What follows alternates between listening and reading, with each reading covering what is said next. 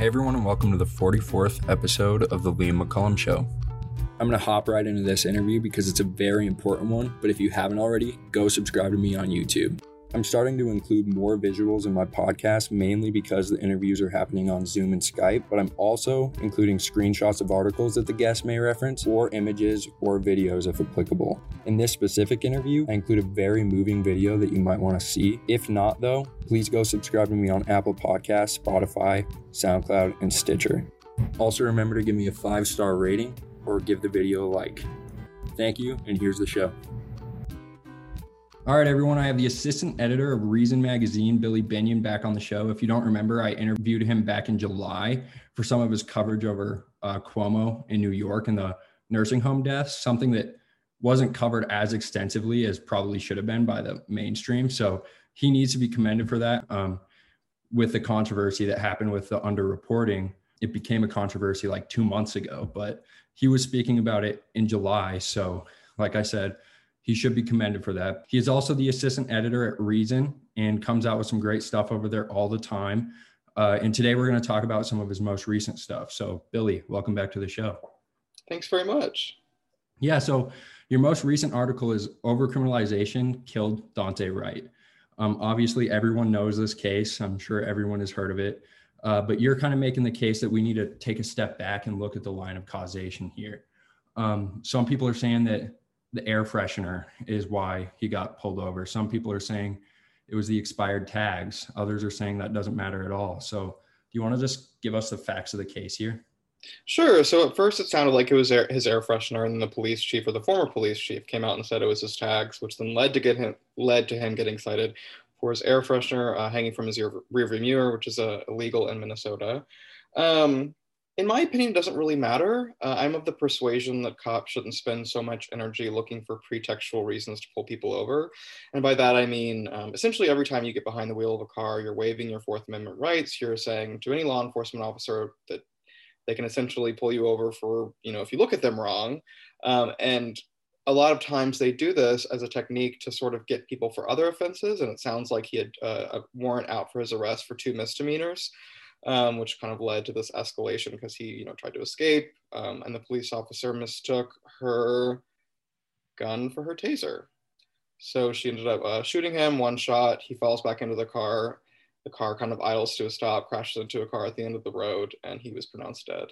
Yeah, and then I also hear that um, part of the problem that, or the reason that he didn't go to court, and the reason there was a warrant out for his arrest, is because the notice to appear documents were sent to the wrong address. I don't know if that's correct, but right. I need to look into that a little more. I, I think that there, yeah, there's it's, it's circulating in some news reports that um, it was a Zoom hearing and that there were five notices sent to him, all of them unopened. Um, so perhaps to the wrong address. Um, so yeah, and it's certainly an interesting conversation to have there around you know bureaucracy and you know efficiency of it. Sure, exactly. I mean, and to me, that's something, you know, conservatives, I think, have a knee jerk reaction against some of these conversations. But I think a lot of these arguments are inherently conservative, right? Like mm-hmm. conservatives like limited government, they like, you know, getting rid of stupid laws, ostensibly, they, or at least so they say. Um, and so I think that uh, should also apply to law enforcement, to our uh, criminal justice system. Yeah, and I actually know someone who was pulled over in Minnesota for having an air freshener hanging from right it's not unheard of which is why yeah. you know a, a, lot of journalists were kind of pilloried for that.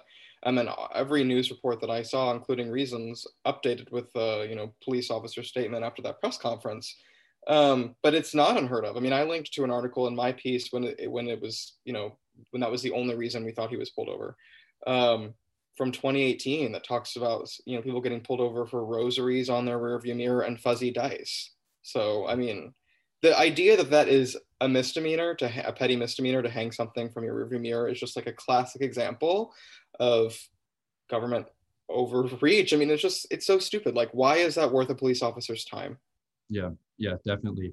Um, and then I was just curious: is there a libertarian side of you that says like, well, if it is his plates, his plates were expired. Like, um, I mean, like I question licenses in general. Like, if Sure. Really so actually, 100%. That's actually why when that information came out, we of course updated our article, but my thesis didn't change. And the reason it didn't change is because I also think it's stupid for cops to pull people over pretextually for that. I mean, like the idea that you have to register your vehicle with the government every single year, it's a government revenue raising racket. They're just trying to get your money. Um, I, it doesn't really serve, I, to my knowledge, many helpful purposes. I mean, I guess if your car were to be stolen, it would help. But the idea that you have to register it every single year and that you have to pay hundreds of dollars in fines if you forget is just absurd. Yeah, yeah, definitely. Um, and then I, I, something that I've been saying is just that we're getting bogged down in a lot of these conversations, and I wonder if you share in this that like um, we might get bogged down about the innocence or guilt of these officers when really the criminal justice reform shouldn't hinge on a trial as much as like why they were there in the first place because i'm, I'm pretty sympathetic um, to police officers. Growing up in a conservative family i do know some people who you know they, they want to protect they don't want to police. Right. so the more you put them in these positions it does seem that the more likely we are going to get altercations like this. Right i totally agree. That's exactly the reason why i wrote this article which i understand i got a lot of pushback from it. Um, to be very transparent about that. I mean, the, the headline is provocative over criminalization killed Daunte Wright. My point, though, is that I never want a Monday morning quarterback when we don't have all the information on these incidents and, and like zero in on the people themselves, right? Because like I could criticize that officer or I could, which is like, you know, the technique, I suppose, of more left leaning people or right leaning mm-hmm. people criticizing uh, Daunte Wright for resisting. We don't have all the information still. So I don't really like to make this an argument about people. I'd rather look at like the root causes. So I write a lot about police policies. That's kind of my beat. Police policies or immigration policies and how those intersect in our criminal justice system. So like write a lot about something called qualified immunity, a doctrine that makes it very hard to sue police officers and all government officials when they violate your rights, civil forfeiture, those types of things. I'd much rather talk about policies that incentivize these interactions, which as we've seen over the years can turn you know deadly and, and wrong um, in a matter of seconds. I'd rather talk about why they're happening in the first place as opposed to saying, you know, all cops are evil or, you know, all people who are arrested are thugs. You know, I, I, am not swayed by either one of those arguments for one. And I think it's a very simplistic prism with which to solve a complex problem. Yeah, I agree. I mean, I, I come at this from a perspective because I've, I've been posting, I posted a lot of your stuff on on my Instagram story and people were responding like who are pretty sympathetic to cop sympathetic to cops about like, well, what about this and this and i'm like yeah no i like i i understand that completely and i'm in the pre-law track at my school here mm-hmm. and i'm i would honestly consider representing um, this police officer because i think that maybe she should be acquitted there should be room for um, accidents and forgiveness in in criminal justice right. but that doesn't change the fact that we are putting humans and people with um, human responses and human incentives in these positions right. So I think that actually, I mean, that's a point that really resonates with me. I um, am potentially working on a piece right now, kind of to that exact point. And the, the idea being, I think people are surprised when they hear me say this, considering my you know, body of work kind of being critical of law enforcement and just the government in general being skeptical mm-hmm. rather.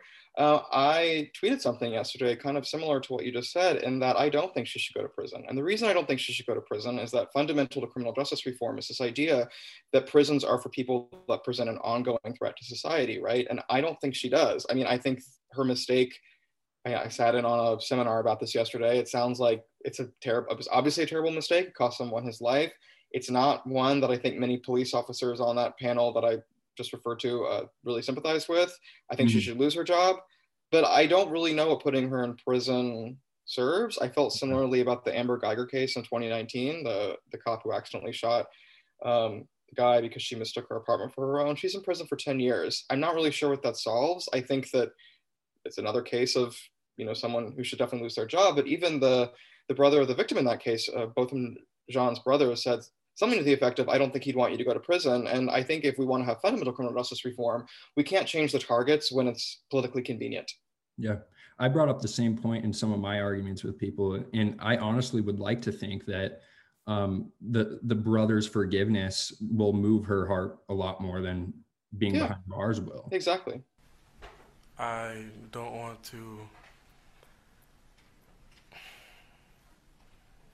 say twice or for the hundredth time what you've or how much you've taken from us. I think you know that. but I just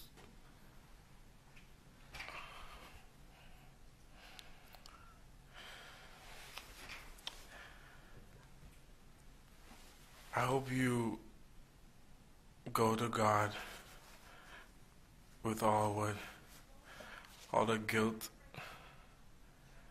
all the thing the bad things you may have done in the past. Each and every one of us may have done something that we're not supposed to do. If you truly are sorry i know i can speak for myself. I i forgive you.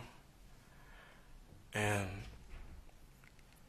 i know if you go to god and ask him he will forgive you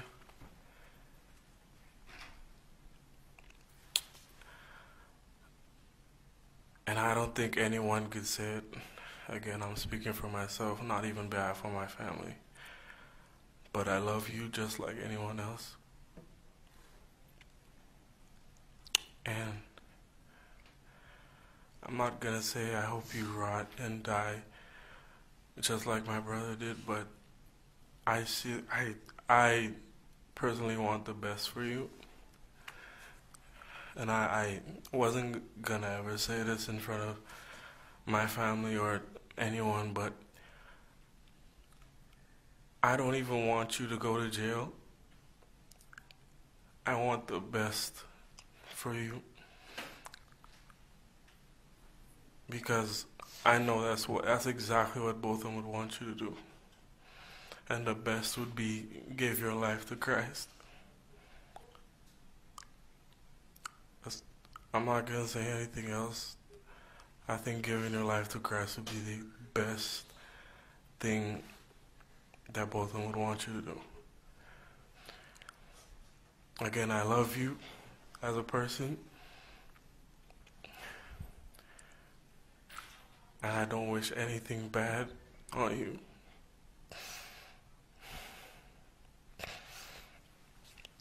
I don't know if this is possible, but can, I give her a hug, please?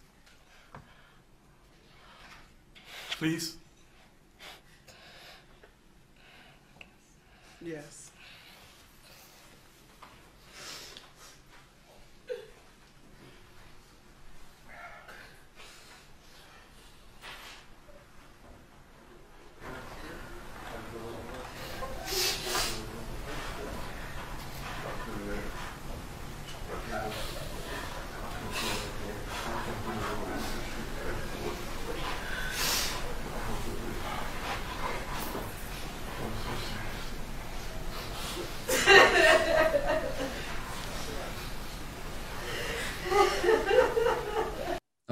But yeah, so you actually say that this pattern of overcriminalization has uh, found itself in other cases as well. So you mm-hmm. brought up the Eric Garner case. Do you want to explain that? I did, yeah. So Eric Garner was uh, arrested for selling loose cigarettes in New York City. Um, he was choked to death after he did resist arrest. That's kind of the pushback I always get from the right.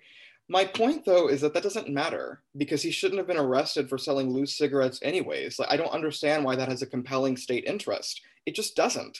Mm-hmm. Um, there is a lot of interesting data coming out from Baltimore, actually, because they decriminalized drug offenses and prostitution, and they saw a 20% decrease in violent crime from March 2020 to March 2021 when the rest of the country was burning down um, mm-hmm. and saw like pretty uniform murder rate increases, you know, with obviously people being very fraught with the pandemic, the George Floyd protests lasting what felt like you know several months.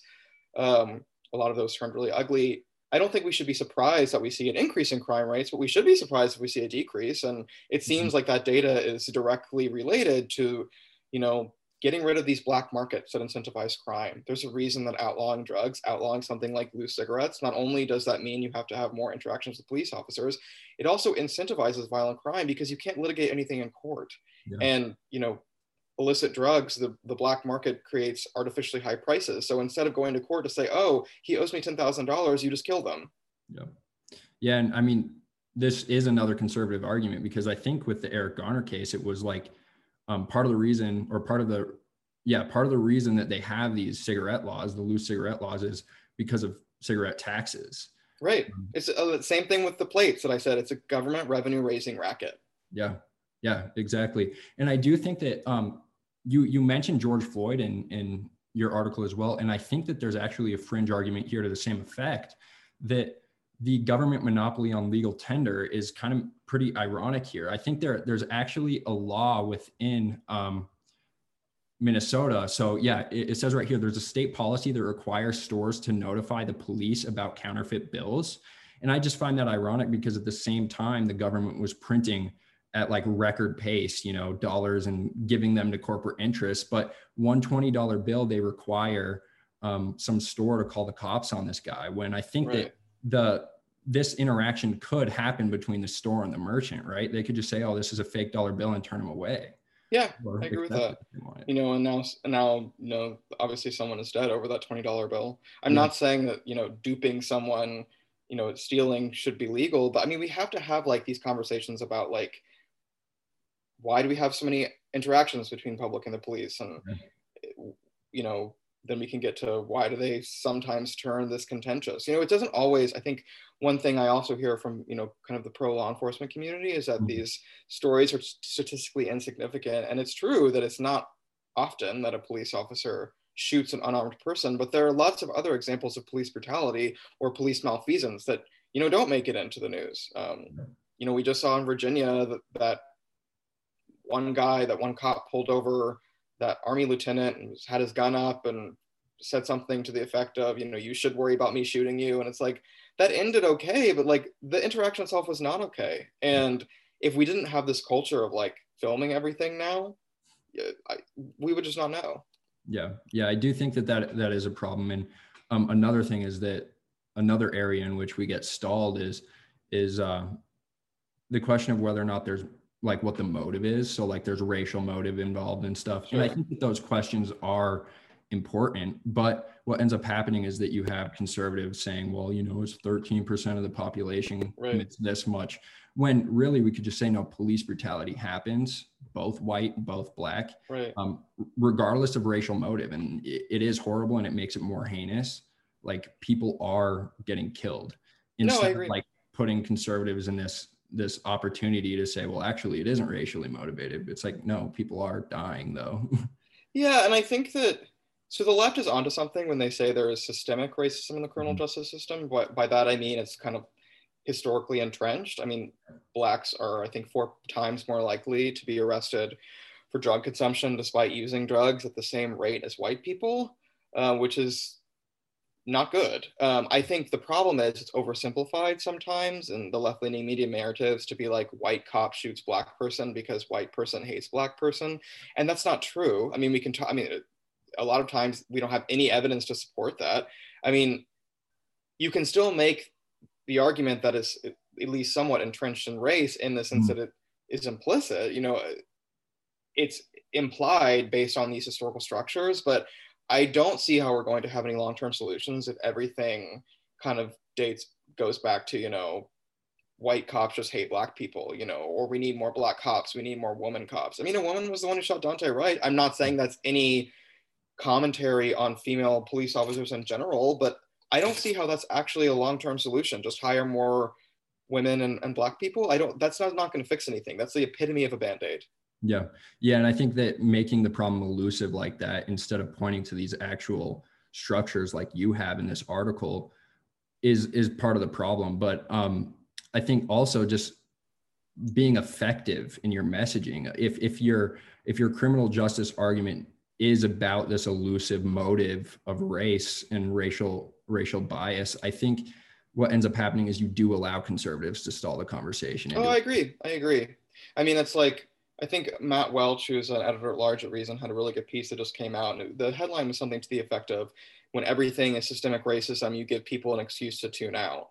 Mm-hmm. And I mean, I agree. Like, I mean, we see that with even someone like the COVID policy, teachers' unions, for instance, really pushing back against reopening because reopening is racist. I mean, like, I am the first person to write in a lot of the body of my work because of what I write about that, yeah, racism is a part of this. But if you only look at it through that singular prism, then we'll just never solve anything. Yeah, yeah, definitely. And there's actually a tweet that's been circulating. I wanted to read you and get your take on it. So it says Black people get killed by police because that's what police were made to do. Saying black people get killed by police over air fresheners and $20 bills is inaccurate and diverts blame from the system of policing itself. It sounds trendy to say, but it's wrong. Abolition now. Mm. I think that just kind of goes to what we were just talking about. Uh, yeah, for sure. I mean, I, I mean, I think a lot of these people are well intentioned and they're kind of mm-hmm. like fed a certain story over and over again from the news outlets they consume. I'm not saying everyone in the media is, you know, propagating these stories, but I think if mm-hmm. you kind of live in a filter bubble, you could legitimately believe that. You could legitimately believe that all police officers are just hunting black people in the streets. I think there was an interesting study that came out that um, essentially asked people of a certain of a certain sect of the Democratic Party, like how many unarmed black men do you think are getting gunned down by police? And they answered in the thousands, and it's more like 20 so a year. So I think that's still something we should talk about, but I think we should talk about policies. Like, what's the root of the problem? Um, I don't think that whoever made that tweet would be happy with abolishing all law enforcement. I mean, I think we should just divert law enforcement mm-hmm. to what they should actually be focusing on, which is violent crime. You know, not drug crime, not having your vehicle unregistered. You know, like I, I just don't think that. I think we we need to have a little more nuance. Yeah, yeah, no, I agree, and I think even if we grant that, you know, this the system is racist, if we are to say that it is, um, and we might, uh, I just think the more excuses that we give to the system in that case, um, to weaponize that racism, if you want to say, like if you give them more reasons to regulate, more reasons to criminalize, then you're going right. to see more cases like this. Like if sure. there's if there's no drug war, police can't use the drug war as an excuse for breaking down someone's door, you know? No, I agree. And that's why I think this is fundamentally both a left and right leaning cause. I really, really believe that. I'm, I'm neither a conservative nor a liberal. I'm, I'm you know, feel pretty politically homeless these days. But I mean, I think that there's a version of that argument that fits in both of those political factions. You know, most people on the left have come around to this idea that the drug war should be over now. Mm-hmm. They still want to make a whole lot of other stupid laws. Whereas people on the right are still kind of uncomfortable with the idea of people, you know, smoking because I think they think it's some sort of like moral blessing, which it doesn't have to be. Mm-hmm. Um, but are generally better about pulling back bad laws. So I just think both of them, you know, they're both so close. You know, yeah. like they could just like try a little harder. I know that's that's the thing. It's I, I saw a tweet the other day that it, it was like um, conservatives don't like the administrative side of things. They don't like the laws, but they but they love the enforcement side. And mm. liberals, they they hate the enforcement side, but they love the administrative side. Yeah, that's exactly it. That's exactly it. Yeah. So um, I, I I wonder what what do you think are the solutions here when it comes to like qualified immunity? Are there are there any other areas like that that you want to talk about really quick? Sure. So I qualified immunity. People who don't know what that is, it's a uh, it's a legal doctrine invented by the Supreme Court um, in its first iteration in the 60s and in the second iteration um, in the 80s that essentially says that in order to sue a government official, not just police, but any government official for violating your rights, it has to be clearly established um, in a prior case court precedent. Um, so, what that means in practice is that any uh, victim of government malfeasance has to be able to find a court precedent on the books with almost identical factual circumstances in order to sue the person who violated the rights, which is extremely difficult to do. Um, a good example that I always bring up is there were two cops in Fresno, California, about three hours from me, that stole $225,000 while executing a search warrant. And the Ninth Circuit Court of Appeals, in denying the plaintiff the right to sue, you know, overcoming qualified immunity does not render a judgment. It doesn't mean they would have gotten their money back. It just means they had the right to bring their case before a jury. So this Court of Appeals said they had no right to bring it before a jury because there was no court precedent that said stealing money while executing a search warrant is wrong.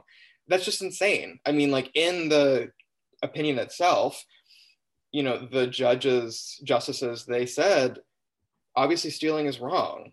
But in our current system, we think that we, we just hold uh, our government to such a low standard and think that they might not know that, which is just absurd because all of us are held to a higher standard. And that's not how it's supposed to be. The government is not supposed to be held to a lower standard. Arguably, it should be the reverse. Um, so I think tearing down policies that prevent people, the little guy, from holding the government accountable are key. And the reason I think that is is because, you know, obviously there's a lack of trust in those institutions. And if you're able to hold them accountable, perhaps there will be more trust. And also, if someone violates your rights, you, you, should have recourse. So for something like qualified immunity, I think just tear it down. I mean, mm-hmm. I think a lot of conservatives would push back and say, "Oh, well, then you know, you you open up a floodgate against the good cops," which is just a fundamental misunderstanding of what qualified immunity is. Um, you know, if a judge rules that you didn't violate someone's rights, then no, you cannot sue them. So it's not going to affect any cop or any government official that didn't violate someone's rights. Yeah. Um, so I think that would be my biggest takeaway. Things like civil forfeiture, uh, that's another good example where the government is able to just steal your property if you're suspected of a crime. Some states require a conviction, um, but a lot of the times it's just if there's some sort of you know preponderance of the evidence that you might have done something. Lots of people. Reason just came out with a story. CJ Ciaramella, who I always recommend reading, he just came out with a story yesterday about a man who had uh, forty thousand dollars seized at the airport and was never charged for the crime, which happens a lot. There's a lot of uh, DEA cash seizures at airports because they say they're honing in on drugs, which is just a crock of shit, if you excuse my French.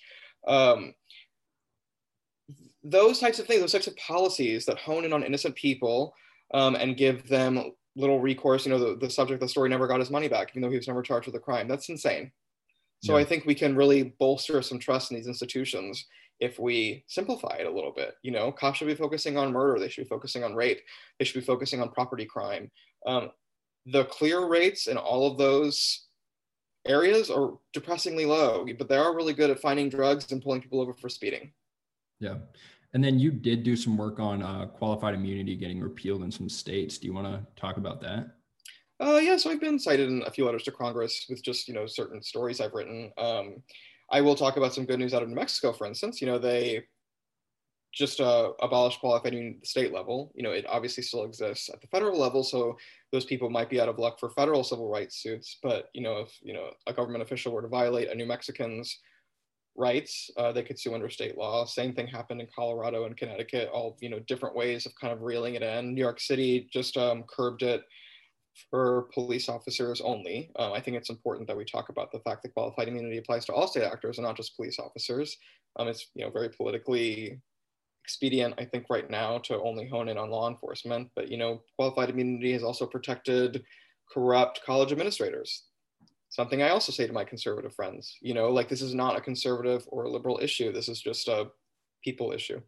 Yeah, yeah. And just to tell people about some of the other stuff you're you have worked on. Uh, one of your most recent articles is about eminent domain. Do you want to just briefly cover that, and then we can let you go?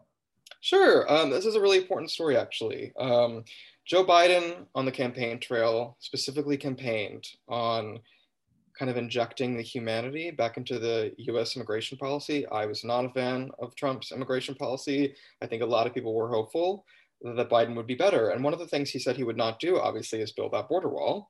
And as a part of that, he said he would stop land seizures at the border, you know, which is you know, eminent domain is when the government comes in and says, you know, even though you own this land, there's a compelling interest that we should steal it from you.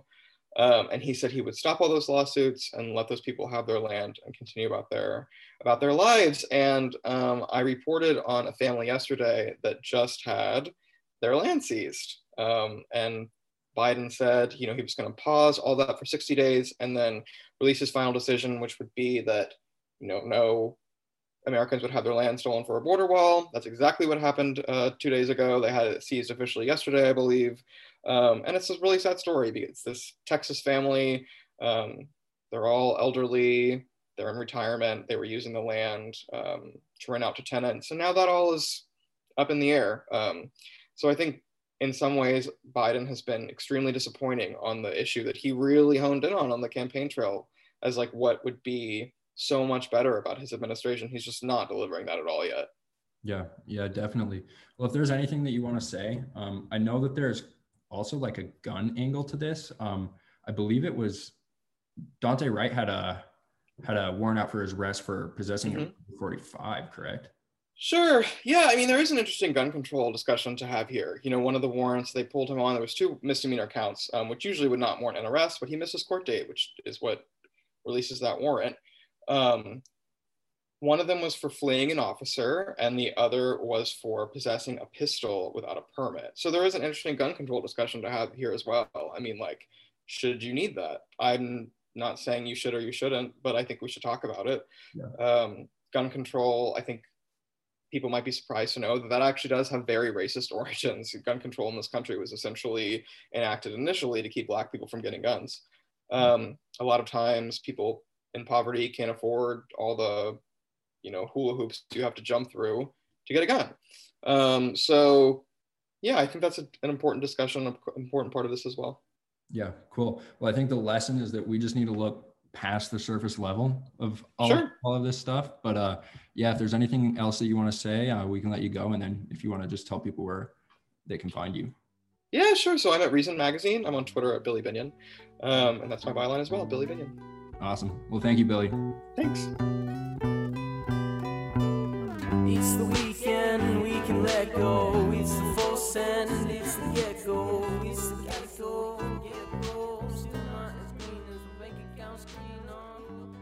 Not really, though. You were probably jealous.